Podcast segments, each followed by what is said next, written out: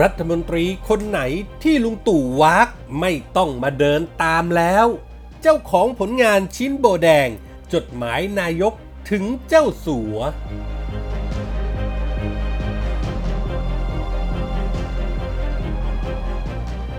ธนาธรและคณะก้าวหน้า เอาเงินคนอื่นมาแจก ยังไม่วายเล่นการเมืองทำลายล้าง ติ่งส้มตามกัดเสียโป้ เจอสวน พ่อฟ้ารวยกว่าร้อยเท่า บริจาคเท่าไหร่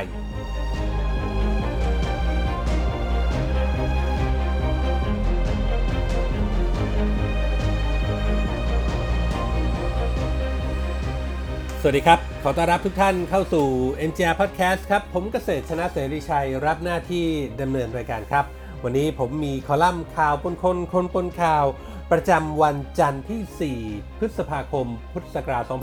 2563 จากเว็บไซต์ผู้จัดการออนไลน์ หรือ mgronline.com มาฝากกันครับ ความเคลื่อนไหวของพรรคพลังประชารัฐหลังกลุ่มก่อการปฏิวัติเงียบมุกแป๊กเมื่อผู้ใหญ่ไม่เล่นด้วย เหมือนกับทุกอย่างจะสงบจบลงที่ลุงตู่ไปแล้วครับ แต่ล่าสุดกลุ่มคนที่อยากคุมอำนาจในพักเพื่อขอตำแหน่งรัฐมนตรีให้แก่ตัวเอง และพวกพ้องยังคงเดินหน้าต่อ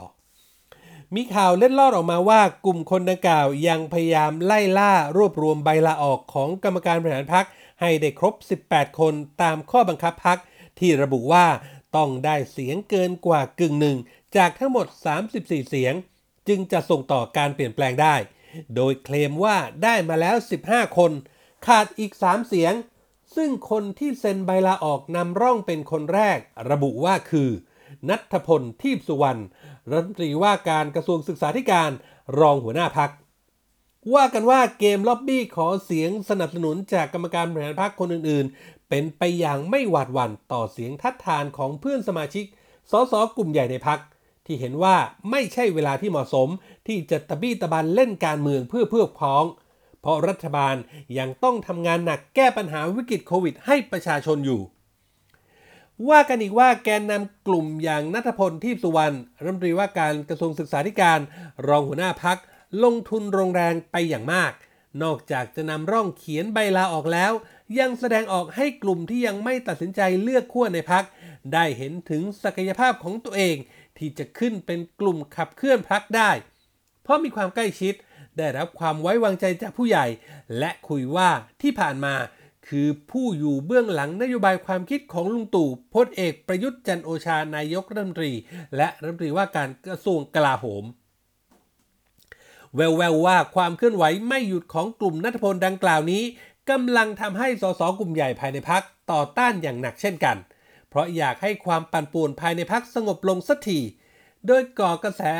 เรียกร้องให้มีการตรวจสอบและดำเนินการอย่างใดอย่างหนึ่งกับกลุ่มก่อการ เพื่อแสดงความรับผิดชอบ โดยเฉพาะอย่างยิ่งกรณีใบลาออกของนัทพล และกรรมการบริหารพักคนอื่น ๆ ที่อ้างว่าต้องเก็บไว้เป็นความลับ ต้องเปิดเผยออกมา และจะให้มีผลหรือไม่อย่างไรก็ว่ากันไปสสกลุ่มใหญ่ในพักต่างเห็นว่า ถ้าพักไม่ดำเนินการก็จะกลายเป็นตัวอย่างที่ไม่ดี ความเห็นส่วนใหญ่อยากให้พักมีระบบระเบียบที่เป็นมาตรฐาน ไม่ใช่มีบางคนบางกลุ่ม สร้างความสับสน สร้างปัญหาขึ้นมา แล้วก็ไม่มีอะไรเกิดขึ้น ทั้งนี้ตามระเบียบข้อบังคับพักเมื่อมีการยื่นใบลาออกจากกรรมการบริหาร จะต้องดำเนินการภายใน 45 วัน เพื่อเลือกกรรมการบริหารพักใหม่ทดแทน ทีนี้ครับก็ต้องตั้งคำถามกับนัทพลและพวกแล้วล่ะว่าเซ็นลาออกไปแล้ว จะยังคงสภาพเป็นกรรมการบริหารพักอยู่อีกต่อไปหรือไม่ กระแสความขัดแย้งที่เกิดขึ้นในพักพลังประชารัฐตอนนี้ พูดคุยกันว่าไม่ใช่ปัญหาของพักแต่เป็นปัญหาเพียง 3 คนที่ออกมาเคลื่อนไหว ซึ่ง 3 คนนี้อยู่ในบัญชีรายชื่อ และเป็นคนที่ยังไม่เป็นรัฐมนตรี แต่อยากเป็นรัฐมนตรีเท่านั้น ฟังว่าเรื่องที่เกิดขึ้น นอกจากจะสะท้อนตัวตนของกลุ่มคนที่ก่อการว่า ไม่รู้กาลเทศะ ตัวของณัฏฐพลยังเกิดเสียงลือเสียงเล่าอ้างภายในพรรคด้วยกันว่า เมื่อเร็วๆนี้ ท่านรัฐมนตรีศึกษาผู้นี้ถูกว้ากจากลุงตู่ว่าไม่ต้องมาเดินตามต้อยๆ เป็นวอลเปเปอร์อีกแล้ว เพราะชอบหาแต่เรื่องมาให้ตัวเองและรัฐบาลโดนด่าตลอด โดยเฉพาะอย่างยิ่ง ผลงานชิ้นโบแดง จดหมายขอความช่วยเหลือจากนายกถึงบรรดาเจ้าสัว เศรษฐีติดอันดับของเมืองไทยมากู้วิกฤต ที่ว่ากันว่าเป็นฝีมือของณัฏฐพล ที่หมายมั่นปั้นมือโชว์พาว ส่งให้ลุงตู่ออกสื่อแบบงงกันทั้งบาง กะว่าจะยิงปืนนักเดียวได้นกหลายตัว โดยหวังให้กลุ่มอื่นๆ เห็นถึงฝีมือวิสัยทัศน์ และโชว์ connection ที่มีต่อเจ้าสัวกับบรรดาลุงๆแต่กลับกลายถูกกระแสสังคมและฝ่ายค้าน รุมกระหน่ำว่าเป็นรัฐบาลขอทาน รัฐบาลหยิบยื่นผลประโยชน์ต่างตอบแทนให้ในทุน จนลุงตู่ต้องขอให้วิษณุเครืองาม รองนายกรัฐมนตรี ออกมาเคลียร์ลดกระแสสังคม เปลี่ยนไปอีกทางอย่างที่เห็นกัน จากจดหมายถึงเจ้าสัว ถึงป่วนพักเปลี่ยนกรรมการบริหาร นาทีนี้นัทพล คือคนที่ทำให้ลุงตู่ปวดหัวยิ่งกว่าโควิด -19 ไปซะแล้ว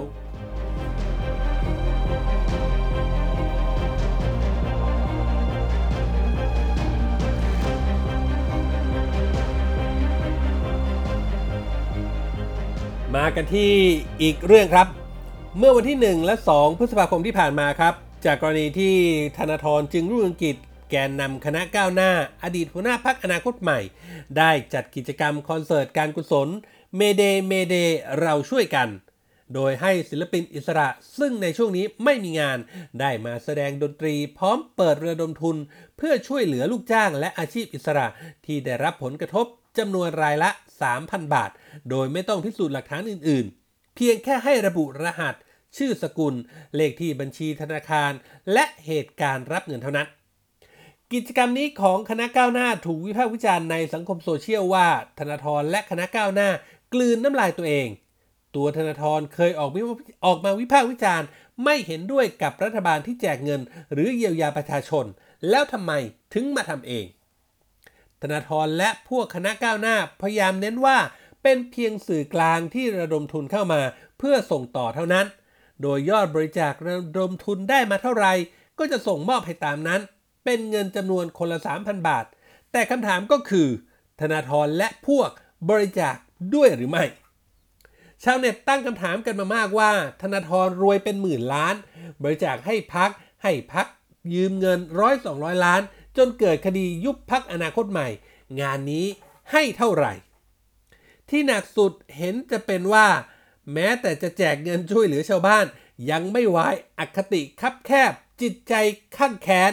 ยังเดินเกมทางการเมือง อิงคณะราษฎรโดยใช้รหัส 2475สำหรับเงื่อนไขในการแจกเงินครั้งนี้ โดยธนาธรครับประกาศผ่านทวิตเตอร์ว่าจะแจกเงินช่วยเหลือ โดยไม่ต้องพิสูจน์ความจน วิธีการขอรับเงินรอบแรก คือ รอบแรก ระบุรหัส 24 วันที่ 2 หรือรอบ 2 ให้ระบุรหัส 75 และคำว่า ขอรับสิทธิ์เงินเราช่วยกัน เป็นที่ทราบกันดีครับว่า รหัส 2475 ที่ธนาธรและคณะก้าวหน้า คิดเป็นเงื่อนไขขอรับสิทธิ์ คือสัญลักษณ์ของคณะราษฎรที่ทำการเปลี่ยนแปลงการปกครองเมื่อปี 2475 ธนาธรนั้นฝังใจจำและกล่าวถึงความสำคัญของเหตุการณ์เปลี่ยนแปลงการปกครอง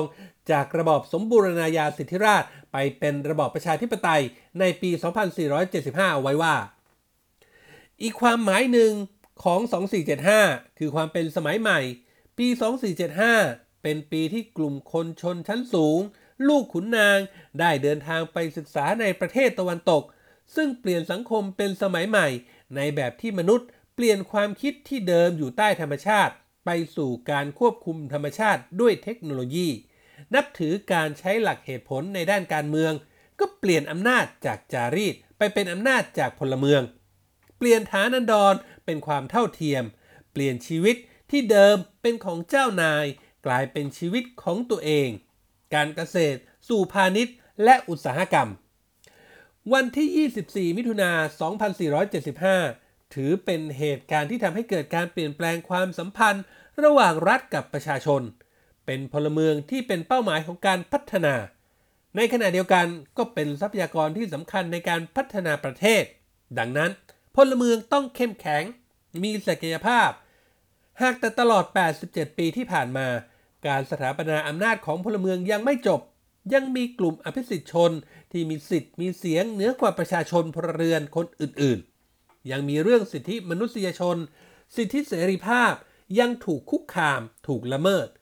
นี่คือผลจากการที่เราไม่ช่วยกันปกป้องการอภิวัตหน้าที่พลเมืองที่สำคัญอย่างหนึ่งก็คือ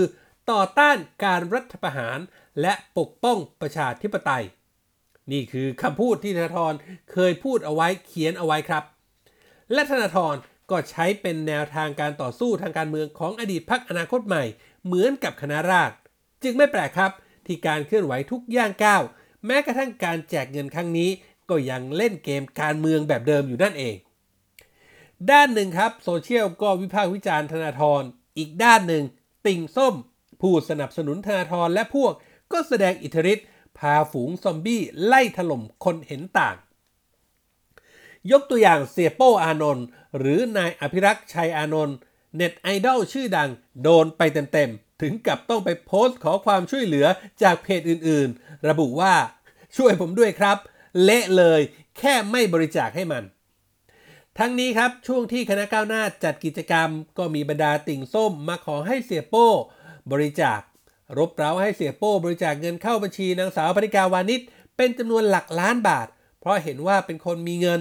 ซึ่งงานนี้ก็ไปรบกวนเวลานอนของเสียโป้ทำให้เสียโป้ไม่พอใจ มื่อเสียโป้โพสต์ข้อความก็ทำให้กลุ่มผู้สนับสนุนธนาธรต่างเข้าไปถล่มเป็นจำนวนมาก เสียโป้โพสต์ข้อความใน Facebook ส่วนตัวระบุว่า ผมอยากช่วยตรงไหน ผมก็ไปช่วยเอง ผมไม่ขอรับบริจาคใคร และก็ไม่ต้องมาขอให้ผมบริจาค ไม่ว่าจะเป็นน้องๆนนักศึกษาเด็กคนรุ่นใหม่ มาขอให้ผมบริจาคให้กลุ่มก้าวหน้าธนาธรผมขอไม่บริจาคนะครับ สิทธิส่วนตัว ธนาธรมีเงินมากกว่าผมเป็นร้อยเท่า และการเปิดรับบริจาคแบบนี้ ธนาธรเคยลั่นว่าเป็นการแจกเงิน เป็นการส่งเสริมคน แล้วก็มาทำเหมือนกับถมน้ำลายใส่หน้าตัวเองครับ แต่กระนั้นครับเสียโป้ก็โพสต์สลิป แล้วก็ระบุว่าได้รับบริจาคเงินเข้าบัญชีนางสาวพนิกาวานิชแกนนำคณะข้าวหน้าเป็นจำนวนเงิน 1 บาทท่วนแนบไปด้วย ก็ต้องรอดูแล้วครับว่างานนี้ธนาธรและพวกพ้องคณะก้าวหน้า รวมถึงฝูง น้องฟ้าหรือซอมบี้ติ่งส้มทั้งหลายจะว่าอย่างไร เชื่อว่าไม่จบง่ายๆแน่ครับ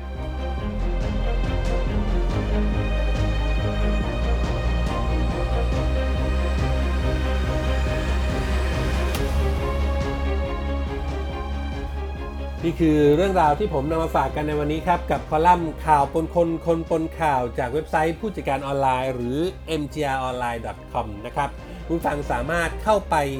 อ่านเรื่องราวอื่นเพิ่มเติมได้ครับ ทั้งข่าวสาร ความเคลื่อนไหวบทความบทวิเคราะห์ และคลิปข่าวที่มีให้เลือกรับชมอีกหลายร้อยหลายพันคลิปครับ และเหนืออื่นใดครับ ถ้าหากคุณผู้ชมคุณฟังมีข้อแนะนำติชมนะครับ สามารถทิ้งคอมเมนต์ไว้ได้ ที่ท้ายข่าว หรือถ้าเป็นที่ Podbean ก็เข้ามาที่แอป Podbean ตรงนี้ได้เลยครับเสิร์ชหา NGR Podcast ครับ ทุกคอมเมนต์ ทุกความเห็นจะเป็นแรงใจเป็นกำลังให้พวกเรานำไปปรับปรุงพัฒนาผลงานให้ออกมาเป็นที่ถูกต้องตรงใจคุณผู้ฟังมากที่สุดครับ วันนี้หมดเวลาแล้วครับ ขอบพระคุณทุกท่านที่ติดตาม ผมเกษตรชนะเสรีชัยลาไปก่อน พบกันใหม่โอกาสหน้า สวัสดีครับ